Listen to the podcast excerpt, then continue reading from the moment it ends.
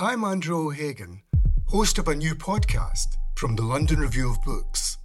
It's about the bloodiest and most controversial event of the Falklands War the sinking of the General Belgrano. Margaret Thatcher was accused of a war crime. The truth would only emerge in the pages of a private diary. This is the Belgrano Diary. Listen wherever you get your podcasts. Twice, twice,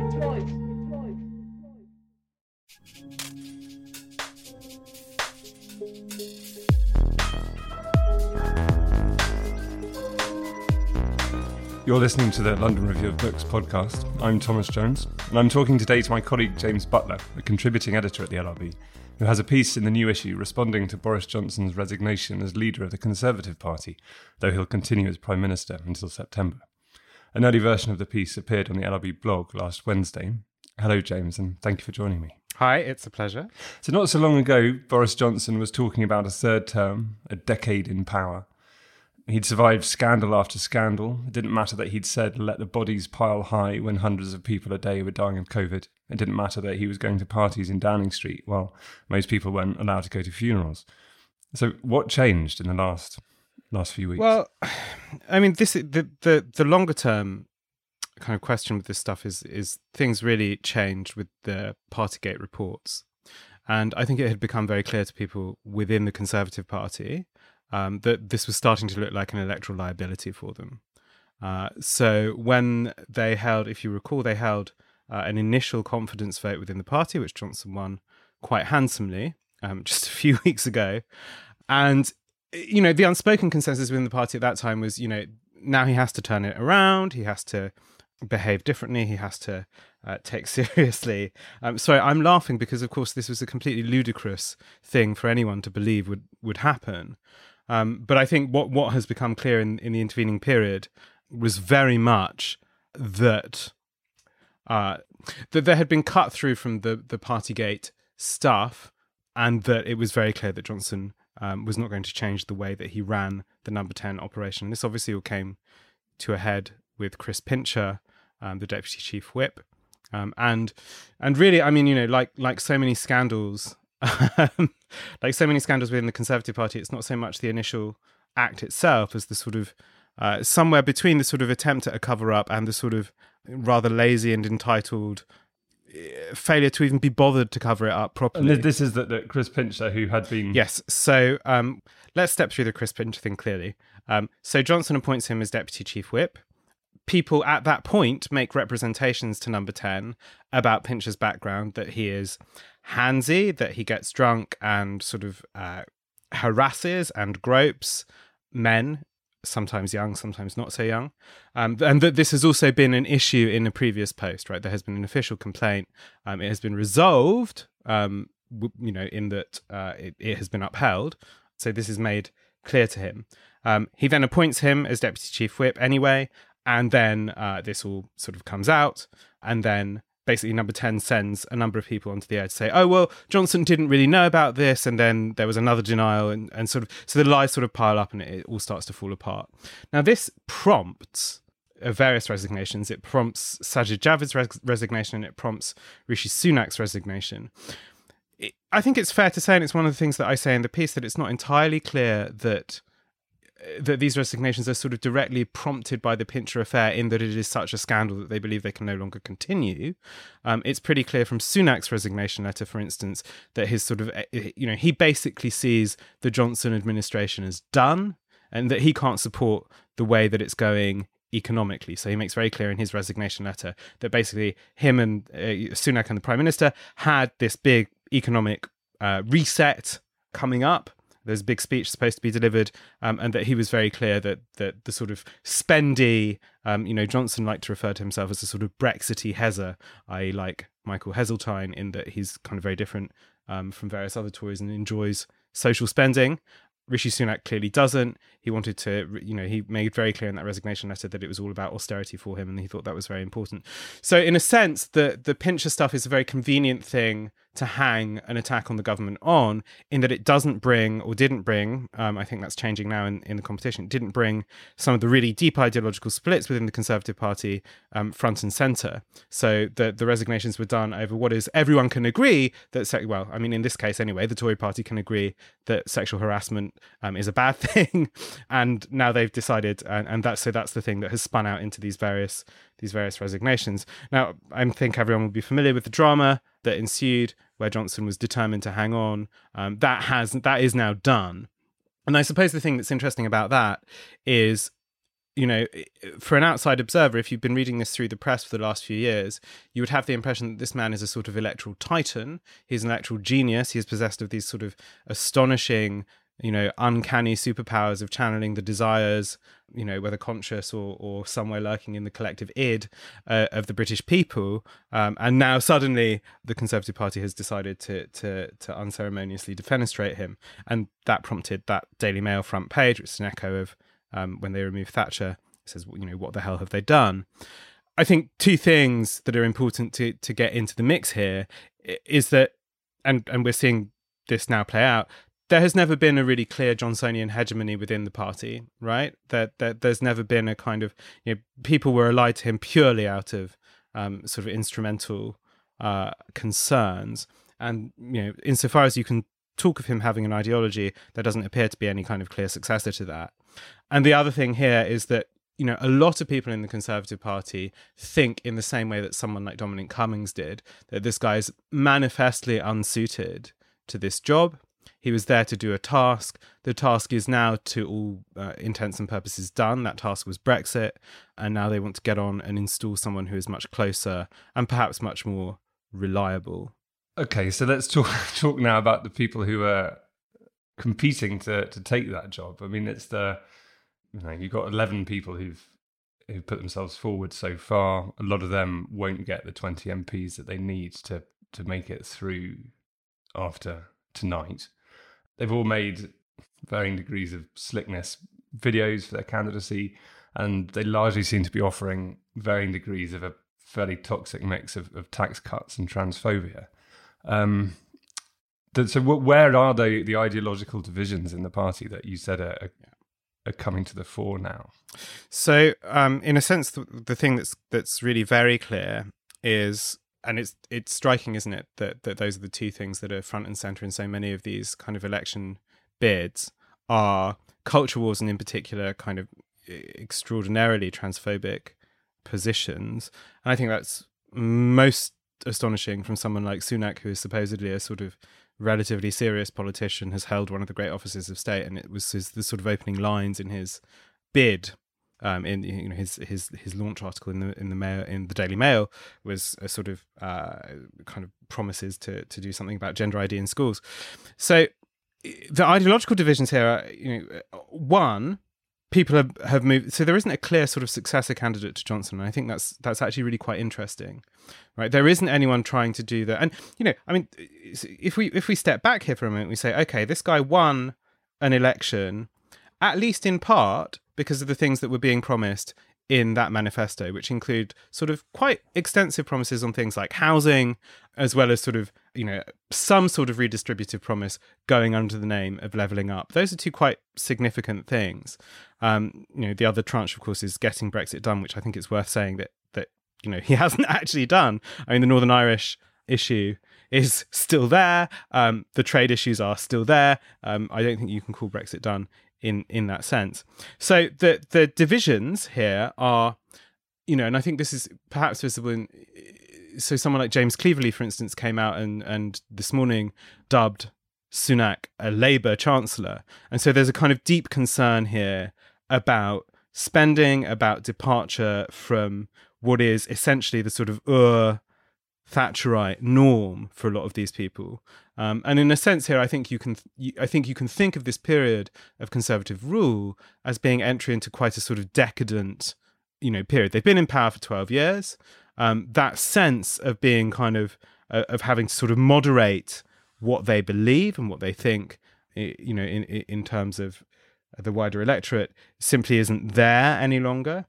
And so you you know that whenever they lose a leader, there's always a kind of instinct to return to to sort of uh, you know, th- this kind of ur conservative sort of Thatcherite norm, um, and that's there in a lot of these things. So the divisions there are, are, are partly about kind of moving away from the sort of COVID period and the spending that's been involved in that, but I think more importantly, and I, it's unusual for me to think that these that kind of cultural issues are in some sense more decisive than economic ones but in this case you know that well the culture war issue seems so front and central to so many of these candidates that i think you know we're obligated to take it seriously you know maybe that's partly a, a, a sense that there is no again no sort of internal hegemony within the the conservative party that there isn't actually a clear agreed upon central ideology. So so you end up in in these in these issues. The other side of this, I think, is to do with climate change,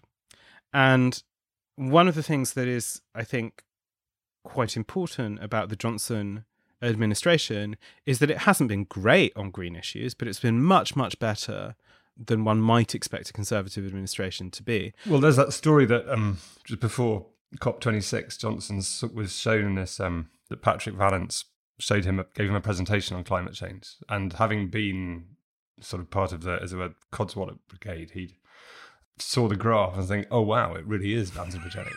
and then there was um the recent on Monday that that same briefing, an updated version of that briefing was was shown presented to Parliament, and it was partly through the activism that this this guy, and I ought to remember his name. I'm sorry, Angus. He he'd been on hunger strike for 37 days to get politicians to actually look at this stuff. And it happened on Monday. And because, partly, I suppose, because everyone's so caught up in the, in the Tory leadership um, business, only 70 people turned up. Some of these, um, of the Tory candidates are saying they're, they're even incredibly modest ambition to get to net zero by 2050. They're going to cut that. They're going to cut green fuels um, subsidies. So, I mean, it looks as if even those very modest gains could be could be dialed back. Yeah, and I think I think that's actually really quite likely. One of the difficulties here, I think, is that inevitably so uh, according to the rules the, the new rules that the, the new executive in 1922 has put together this um the, the the kind of structure for this election it means that we'll have a new prime minister around september september 5th right if everything goes to plan which things often don't in british politics but that looks quite likely you have the increase in energy prices likely to hit in October, right? That's when the cap changes. That's when people start to really see things come through. It will be very, very tempting for any Conservative Prime Minister in that context to abandon any commitment to any kind of green issues. And I think this is a wider concern, right? I mean, it's not just you know, it's not just a concern if you're the leader of a conservative party. I think even if you let's imagine the government fell tomorrow, there were a general election, you have you know, a Labour Party administration, this particular Labour Party leadership um, would find it very difficult, I think, to to square. But I think any Labour Party leadership would to square the question of genuinely difficult energy bills with you know a commitment to green politics, and it's the it's the the continual problem of green politics, which is that you know the timescales are such that there's always a more pressing concern somewhere on the nearer horizon. Um, and I think particularly when it comes to energy, and particularly when we start to enter a very different kind of economic period, if if you know if if these changes which are bedding in now look like they're going to run for two, three, four, five years, you're in a very, very different environment to what we had for the last decade when you had sort of zero interest rate policy and things like that. So, so things start to look very, very different if you're, you know, if you're running a government. So, so that is to say that this is a concern for anyone, e- even if they're not a conservative. If you're a conservative, you're already probably quite suspicious of the green lobby. Um, you're already quite suspicious um, uh, you know, uh, of everything that goes along with green politics. Um, and it folds into a culture war. I mean, that's the other thing about this kind of cultural politics is that it's very, very hard to see it as not being um, played out along the dividing lines which already structure so much of British politics. That on the one side there are the sort of woke, green, metropolitan, you know, blah blah blah, whatever. On the other, you have a, you know, everything that is is good and right and reactionary. Um, you know, the I mean, I suppose the other thing, you know, just from my perspective here, that is important is that I think it's important to take seriously those divisions. And I think it's not just a, a, a, question that is relevant to thinking about what conservatives think, it's that the culture war entails the rolling back of real social victories, right? And this is, you know when you can't do anything economically that starts to look quite tempting right? So you don't have any economic prestige anymore but so you come into games about symbolic prestige. But the problem is symbolic prestige isn't just symbolic. It entails the way in which you're treated at work the way in which you're treated um, in the street the way in which you are you know able to express um, or hide um, you know who you are. And so you know just from my perspective this stuff is is extremely important. Um, it's also you know stepping back in the abstract i think quite interesting that the question of ideas and ideology has entered the the the stage, you know, the political stage again, right? In that, you know, the, for many years, politics has been in large measure um, about economics, you know that was certainly true within the kind of post 2008 period this question of you know what ideas are in charge and how they um, how they structure our politics suddenly is in the mix again and it's in the mix in the united states particularly with critical race theory over here. It's much more kind of focused around the question of gender and gender ideology but but that stuff it seems to be in the mix in the way that it hasn't been um, for some years. I you know i think that's interesting and it's floating about this competition. Yeah some of the things that they're some of the candidates are saying are beginning to look like, you know, suggesting bringing back Section 28, which, like Roe v. Wade, you think that's a that's a gain that's permanent. And that's even clear. I can't remember who it was, but there was one Tory MP who, when the Chris Pincher scandal came out, asked if one his accuser was gay, as if that would make any any difference. The kind of, oh, well, if you're gay, it's fine for you to be molested by by men. Right. It was one of it was one of the people tasked with investigating it. But on the on, on the climate question, that there is this idea it's very hard with fuel prices, the massive fuel hike that's coming on top of those we've already had that's coming in October. It's very hard to make the green argument. But isn't the reason a large reason for the for the increase in energy prices is because of the war in Ukraine and the, the price of Russian gas, and that as people say, sunlight and wind have not got any more expensive. And actually, the green ta- without the green tariff, actually energy bills would already be higher. So there, it seems to me there's quite a straightforward.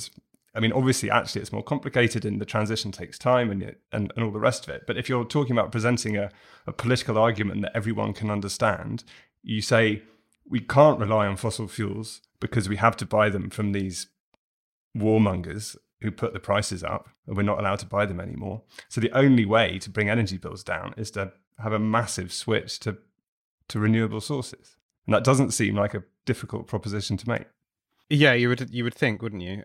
Um, and yet, uh, so that so so there are two things. There are two things here. One is yeah, I think so. That argument. It's funny that that argument isn't made more often by people on the right of politics, and oddly, it's an argument that is sometimes made by people um, like Michael Gove. Actually, that there is a sort of security aspect um, to this stuff that that is important. Depends on on what way Gove is facing at any given time, what he you know professes to believe. But that's you know he has been known to say things like that.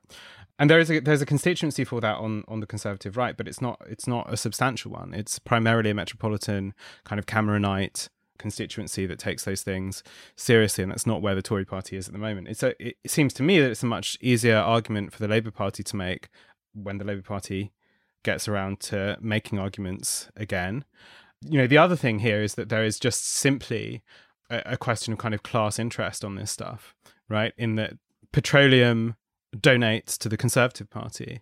Um, many, many people, Nadhim Zahawi, for instance, who are involved in the top rungs of the Conservative Party, have a very, very deep background in oil and petroleum products.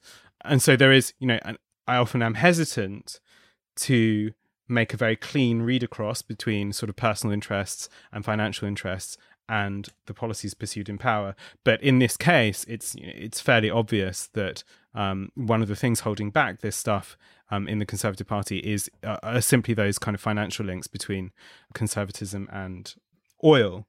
Nonetheless, like it, it does seem to me that at some point over the course of you know the next year, there's going to have to be a serious kind of crunch point um, for people who are still attached to this belief, partly because um, it just make you know whoever does eventually win will be confronted with political realities, and they actually do have to deal with them. You can't actually put them off forever, although Boris Johnson has done that fairly successfully on quite a few issues. Um, yeah, um, and you know, and that's a that's a political problem. Yeah, the, I suppose one of the things that this does bring up is how far the Conservative Party in this period is talking to itself and talking to the sort of 200,000 or so people who make up its membership, and how far the candidates, once they have won, can be expected to perform a kind of shift towards, if not the centre ground, then towards a kind of pragmatism.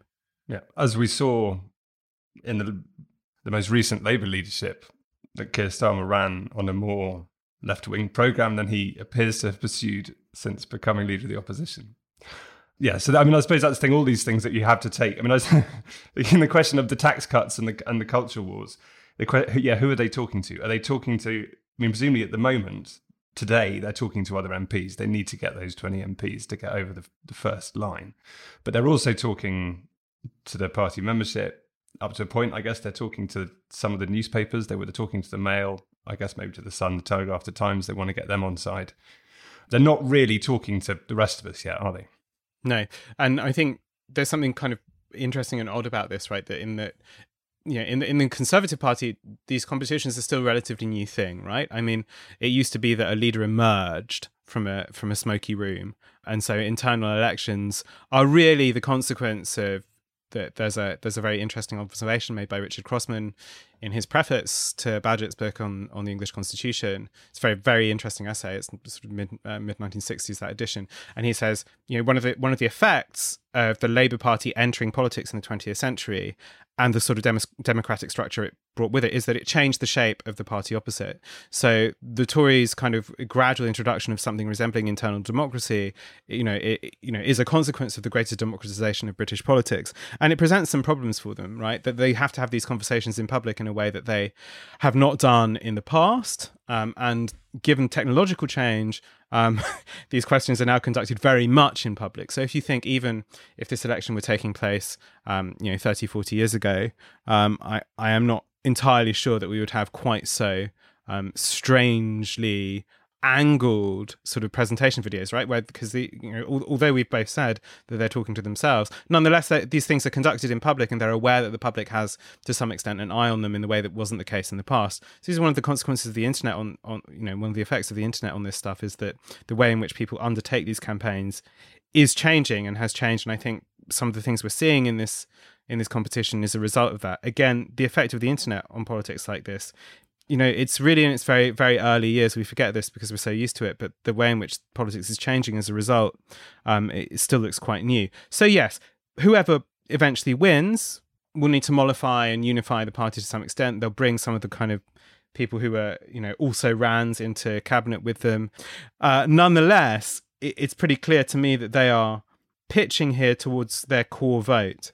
And I think that's interesting, right? Because it tells us that all of these people have accepted that the people who might be kind of Lib Dem swing voters are probably going to go the other way in the next general election, right? There's nothing in any of these pitches that, that looks like it might be um, even acceptable to a kind of natural Liberal Democrat voter. Um, the other thing that I think is quite striking is that, that, as you say, there's a kind of court politics going on here, right? So it's it's in that kind of ambit between number 10, um, between Westminster, the Spectator Garden Party, and various bits of the press, that there is this kind of internal conversation going on. And public opinion there takes on this sort of rather simulacrum like quality and things that people believe about public opinion are not necessarily informed by where public opinion actually is right now. You know, there must be a Conservative MP somewhere looking at the latest Savanta Comres poll, which gives uh, puts Labour, I think, twenty something points ahead, and saying, you know, perhaps we're getting something wrong here. Um, perhaps we're talking about the wrong thing. But that hasn't made its way into into this kind of court conversation here. Um, and, and, so there's this kind of weird simulacrum of public opinion going on here. I, you know, one of the things I think that they could be doing quite well, and you know, I think one of the things that would be quite interesting if you know one of the many black or Asian candidates succeeds in winning this internal election is that you then have quite an interesting public conversation about race, equality, political representation going on in Britain. It's probably going to be quite a reactionary conversation. Certainly, some of the candidates, someone like Badenoch, for instance, is going very, very hard on you know endorsing a sort of you know the British Empire was good, um, you know all these kind of standard cultural positions, but very very happy to kind of mobilise her identity to do so. You know, young black woman, and you know ironically, what you will see if someone like that wins is the Conservative Party getting quite strongly behind them. you know, in a way that is not always the case in in what we might think of as more naturally the home of, say, the Muslim vote or the black vote. Um, uh, you know, there's a there's a really interesting politics of race and identity going on here, um, and it's something that I think is going to, you know, regard, you know, I, I think it's quite likely that that a black or Asian candidate wins, and that conversation is going to be very, very, very interesting over the next couple of years.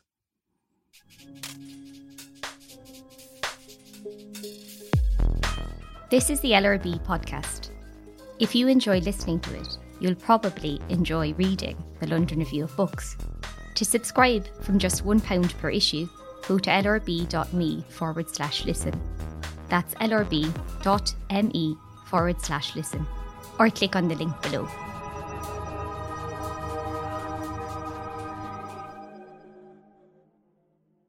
Mean, the other thing about everyone who's who's standing is they're all talking about how they're going to fix everything that's broken.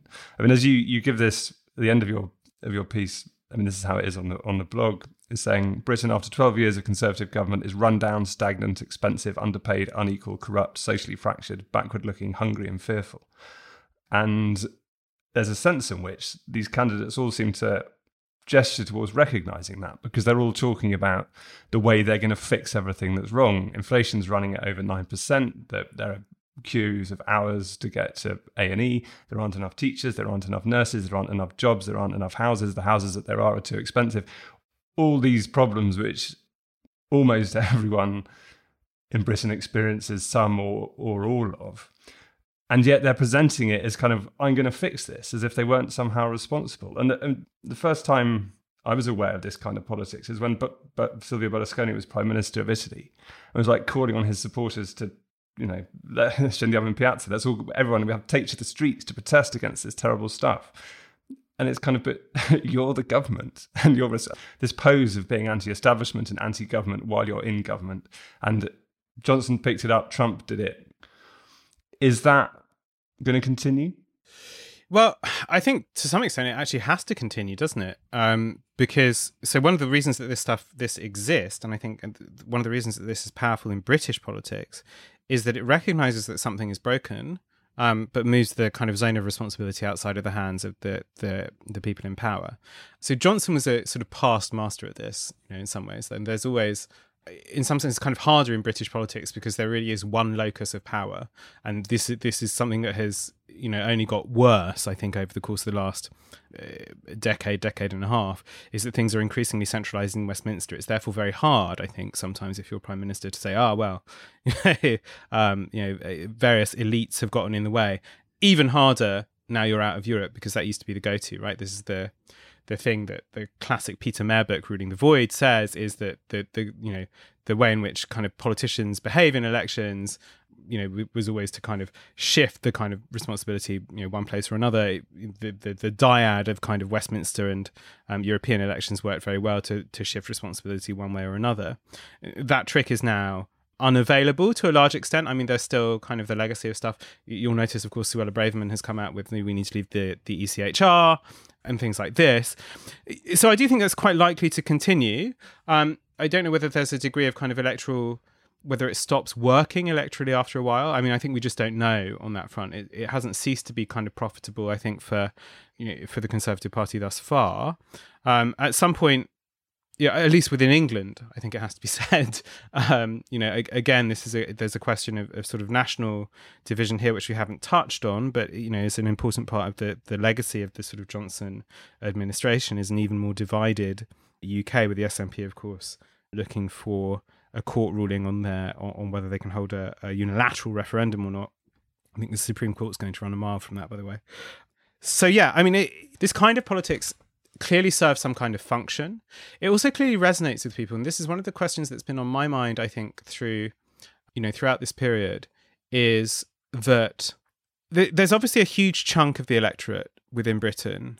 I think myself included, that recognizes there are many, many fundamental things wrong, and that they are fundamental things in the sense that they go beyond the stuff that is you know, that has been touched by legislation in this parliament, really, and one of the things that clearly works for conservatives is to say that there is, you see this in, in for instance, commentators like uh, Peter Hitchens, you know, it's a, a, Dominic Cummings thing as well. In one sense, they neither would like me putting those two next to each other, but they have the same kind of uh, take on this stuff, which is, you know, there is there is a blob um, of one kind or another. Um, for Cummings, it's it's largely the civil service. For for for Hitchens, it's a sort of you know Blairite Gramscian cultural formation, right, which sort of remains in power permanently, regardless of, of whoever whoever is in office, and that to one extent or to some extent, whatever is done in power never touches that stuff. So for for Hitchens, it's you know the, the kind of you know, equality or, or you know I don't know the metric system or whatever. For Cummings, it's it's kind of you know the incompetence of the civil service. Now, all of that, all of that is I think quite significant, quite important. Um, but what it says is there, you know, there is there is a you know there is a general sense, there is something that is generally shared between these commentators. and I think is more widely shared among the British public that that something to do with the way in which electoral politics works in this country means that uh, when you pull the lever to to have an effect, something somewhere in the mechanism is broken right? That it is no longer the case that that there is a mapping of kind of political concerns onto you know, your individual political concerns on, onto formal politics. There is no longer, you know, the, the the, the bodies that are supposed that were supposed to, you know, translate your concerns um, into politics no longer function in that way. And you know, lots of this is is kind of quite predictable. You know, th- this is one of the things that that again I I, I referenced that Peter Mair book you know, it's one of the things that he says about the Labour Party is that you know it has become increasingly hollowed out. It no longer does the things that it, and this is ge- this is what happens in general to kind of social democratic parties in particular. Um, but I think you know I think you can push that further and say that this is increasingly the case for political parties in general, and that takes you back much further to someone like Robert Michels, who says the oligarchical class of politics here means that it, you know elite institutions are increasingly concerned with their internal concerns and may occasionally sort of um, make these gestures to, to, politics more widely. Uh, so, all of this is to say that there is something that is very clearly broken. Where Cummings, for instance, and people like that are wrong is that the problems that need to be solved are actually quite hard. You know, he thinks that it's you know once you recognise that there is a problem, um, then then you're well on your way to solving it. Actually, lots of the stuff that he did in power and that that now maintains you know his kind of concerns in his Substack thing. He thinks the great thing that he did is recognize where these problems were. Well, everyone knows where these problems are. Uh, the solutions, however, are the hard things. And, and you know, they entail very difficult questions about you know what the state is for, how large it should be, what it gets to own, how it should do things, you know, who gets to have money and who doesn't, who should have things taken away from them. All of these are very, very hard questions, I think, for, for conservative politicians in particular so yeah, I mean, this is getting away, I guess, from your conversation, your, your question a bit, which is whether there is a kind of Berlusconismo, you know, which is going to endure within British politics. But I think that's the only way you can deal with those those matters, um, and and not kind of t- take responsibility for them. To say that, look, you have elected me to this position, but it turns out that there is a more permanent, you know, state form. There is a more permanent, invisible uh, power, um, and I need your support. You know, I am your avatar in politics, you know, et cetera, et cetera. And, you know, you must identify personally with me in a way that is kind of, in some sense, sort of anti political and quite strange. Um, and in another sense, kind of seems to be the only form that politics takes these days.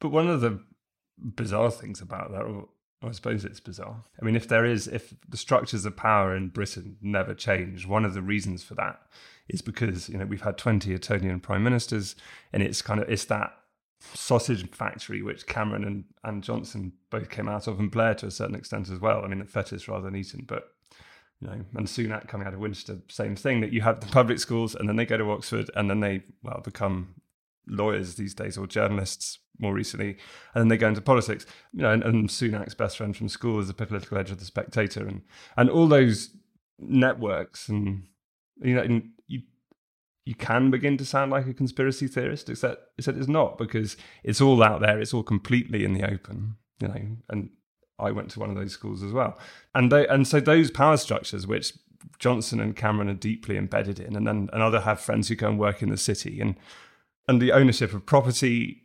So that that there is this this elite, yeah, and it's perpetuated through generations and they own most things and, and, and they have the loudest voices in the media.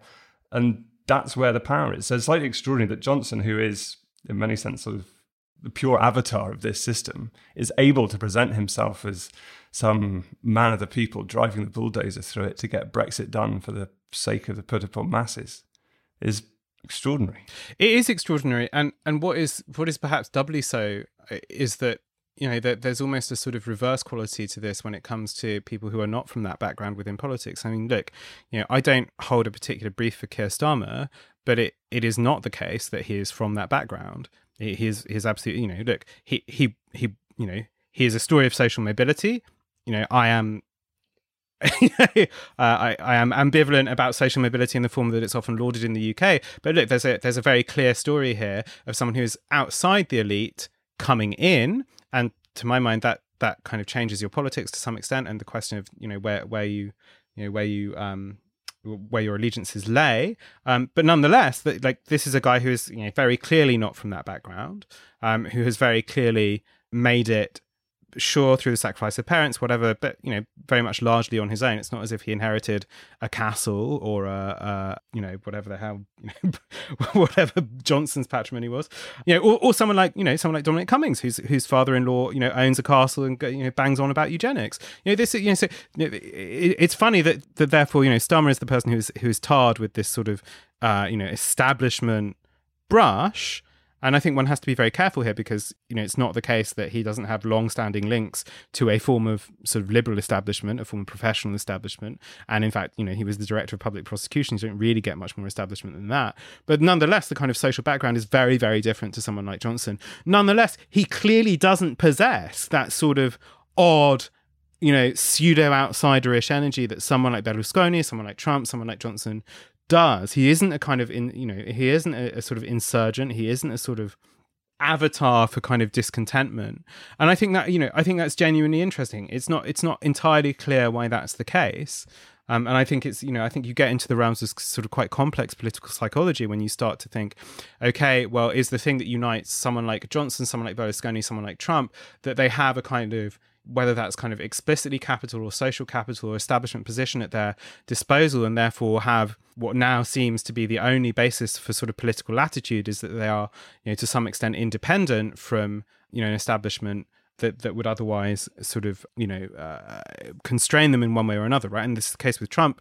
Uh, I think very early on in in the Trump presidency where he says you know in fact when he's campaigning he says look I have loads of money. I don't need donors I'm not part of this this system that other people other people are. So whether it, you know whether that's the the basis of that kind of perverse uh, perverse sort of identification, I don't know. It's Berlusconi saying, "I'm look, I made myself rich. I will make Italy rich." It's kind of skipping the part where he made himself rich by impoverishing Italy. But hey, you got to get there one way or another, right? I mean, um, but you know, so so so there is the, there is this kind of, uh, but, but, this is a, this is really concerning, isn't it? Because this this tells us that the basic way that we are now approaching politics is that we have these kind of champions who exist as you know, right? So the, the sort of you know the way in which instinctively we think about politics is no longer that there are these sort of democratic institutions through which we give legitimacy to our leaders uh, and through which you know we, we um you know through which we we actually have some say in what they do and those might be political parties they might be trade unions they might be something like that. Um in fact now politics is a concern between elites and we just sort of stack up behind whichever member of the elite we're a fan of. And you know we can say you know my elite has this much money and is you know wants to build a kind of insane sort of train under San Francisco or whatever or sends rockets into space or or you know etc etc and so so so this this sense that one might actually be a participant within politics i think is so so so diminished.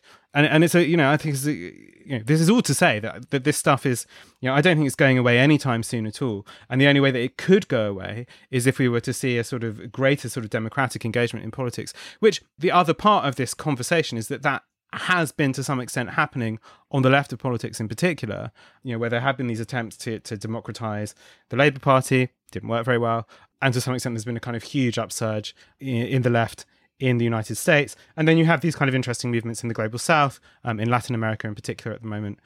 Which is also to say there there is another part to the picture that isn't just a kind of inter elite politics. There is this stuff going on elsewhere, um, and so I don't want to be too kind of gloomy about everything.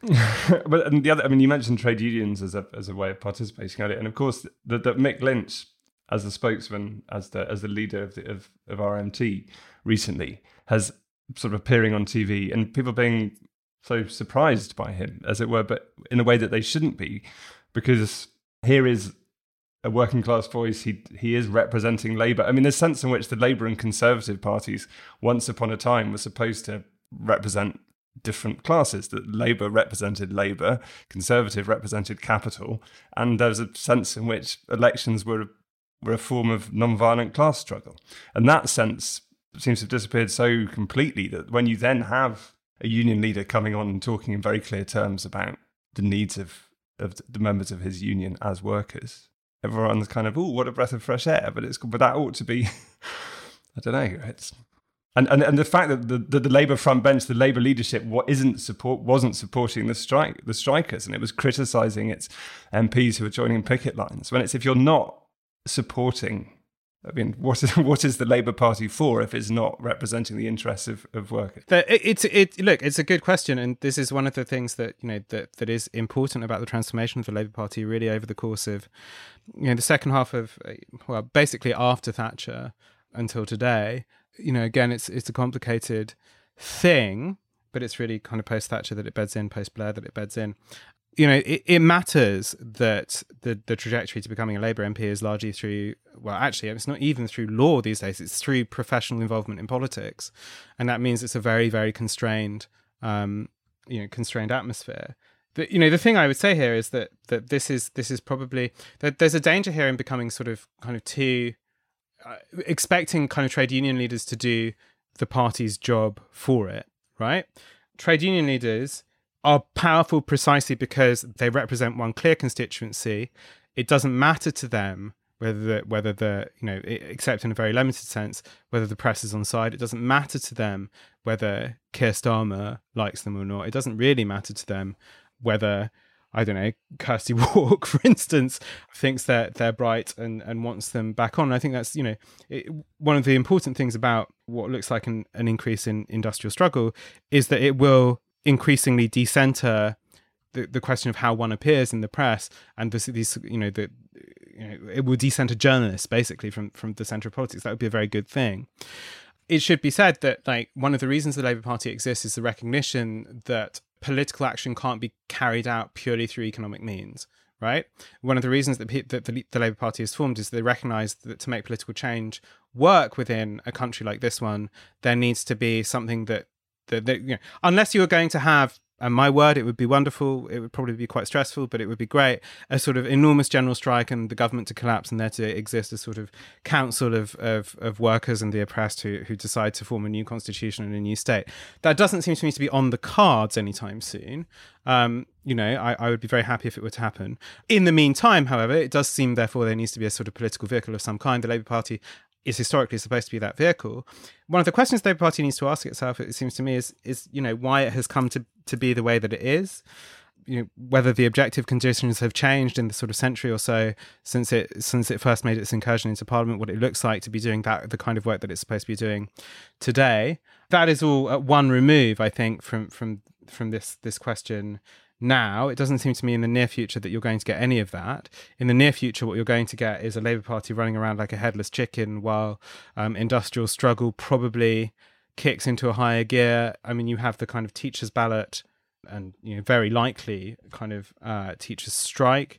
You have uh, obviously kind of transportation is going to be a huge, huge, huge issue. Um, obviously, the question, you know, the, the, the industrial strategy within Unite in particular is quite important right now, and there seems to be again another sort of wave of strikes coming from various industries that unionize through Unite. All of this is saying that the, this moment is actually quite unfamiliar in terms of the makeup of politics in Britain. It hasn't been this way for quite some time. Um, I think the danger in some ways is to kind of fall back into thinking, oh, well, this is like the 1970s or this is like the the the 19 yeah 1930s, I guess.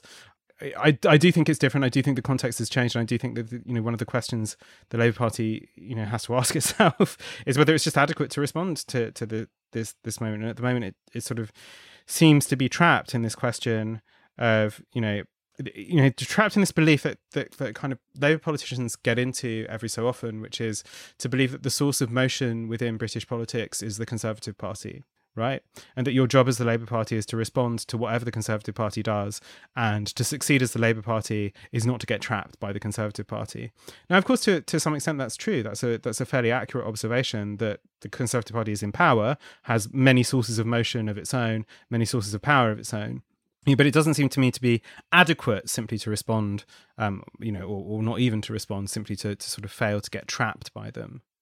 So if we look ahead to a putative general election 2024, say Rishi Sunak is prime minister, he can't hold together Johnson's coalition of so-called red wall seats and traditional Tory seats in the rural seats, and we have a hung parliament and Labour and the SNP and the Liberal Democrats and one or two Greens are able to form a coalition, and the SNP's conditions are another referendum, and the Lib, Dems demand PR. And you see, I mean, is there, I mean, a possibility for change coming through a situation like that, where you then do have some kind of constitution, positive constitutional change? The answer is probably yes. It's certainly a possibility. Um, in and the problem for it, the problem with it will be that it will take an entire parliament to do right? And the thing that will be very tempting for the Labour Party is to say, okay, we'll put this in, but it'll be the end of the Parliament. And the problem is, is that that the entire Parliament will be gummed up with dealing with this kind of massive constitutional change. Um, one of the things we know is that constitutional change is quite hard to do piecemeal. Blair never successfully reformed the Lords. You know, it never got quite. You know, it was a fudge in the end.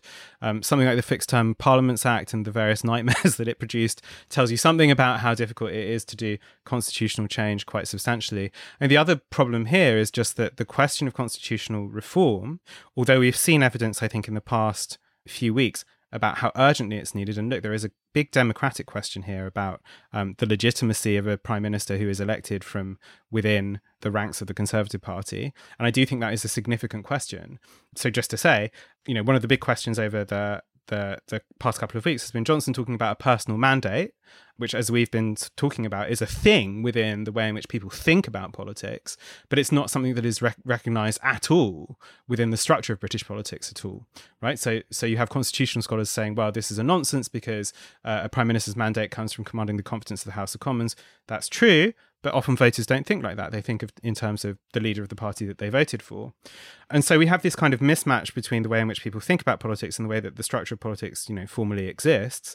Um, the problem here is that there's there's a kind of you know third term or a third part of this which is which doesn't exist, which is a kind of coherent constitutional movement within the within well within England in particular question is a bit different in Scotland, question is a bit different in Wales. But the movement for kind of constitutional change, and I think particularly on the left, you know, has been the preserve of kind of, you know, a fairly fringe uh, number of people, among whom I include myself. You know, it looks to me like uh, you have a Labour administration, if it comes in, needs constitutional reform like a hole in the head. That's partly because it holds these kind of delusions about what it can do when it commands the entire power of the British state from Westminster. Um, never seems to actually translate. But you know they will end up in these kind of wrangles. Um, I, I think it's you know quite possible that you end up with a kind of you know another referendum on something like proportional representation by the end of of that parliament. So really, I think probably next general election you're looking very late 24, maybe even January 25. I think that's the latest it can be. You then are probably looking like 20 29, 2030 by the time that that goes to, to a referendum, because it really will need to. I mean, the Lib Dems would want it done without kind of popular consultation, but it just won't happen. So yeah, it's it's possible. It's on the cards. The problem is it will take up an entire parliament, uh, and it's an entire parliament when there are many, many, many other issues pressing. Um, and so you know, unfortunately, it's the it's you know it's the ugly stepsister of politics. But for me, you know, one of the arguments I think that needs to be made here, and it's the argument that if, if we end up in this situation that I will put a lot of energy into making, is that constitutional politics, you know, underlie all of this stuff, right? That it's about the decisions that we make together about the way in which we run a state. This stuff is important. And one of the problems of British politics is that it hasn't grown up and taken seriously the fact that it's a democratic polity and that it, because it's a democratic polity, it needs that kind of shared agreement about how things are run you know, it's going to make, I think it's an unpopular argument to make. People on the left see it as kind of remote and abstract. Um, people on the right see it as taking away their power. Um, nonetheless, it seems to me to be, you know, fundamental. And I don't think, I don't think we get through uh, the problems that we have in front of us without taking issues of the constitution fairly seriously. Again, not alone, cannot be done alone. And I think if you're facing crises and particularly kind of ecological crises and crises which require you to reorder the way in which you do economics, then you can make constitutional reform part of that to say, you know, look, eh, these these crises are so huge, we need to think seriously about the way in which we make decisions in order to bring everyone along with us, so we don't end up in a situation where you have, I don't know, people completely excluded from this process and, and the, the inevitable social unrest that follows. And meanwhile, we we sit back and watch as the Conservative Party chooses our next Prime Minister. James Butler, thank you very much. Thank you. You'll be able to read James Butler's piece and the issue of the LRB that's out this week, along with Barbara Newman on sanctuary in the Middle Ages and responses by 30 contributors to the overturning of Roe v. Wade. Those are online now. The LRB podcast is produced by Anthony Wilks. The music is by Kieran Brunt.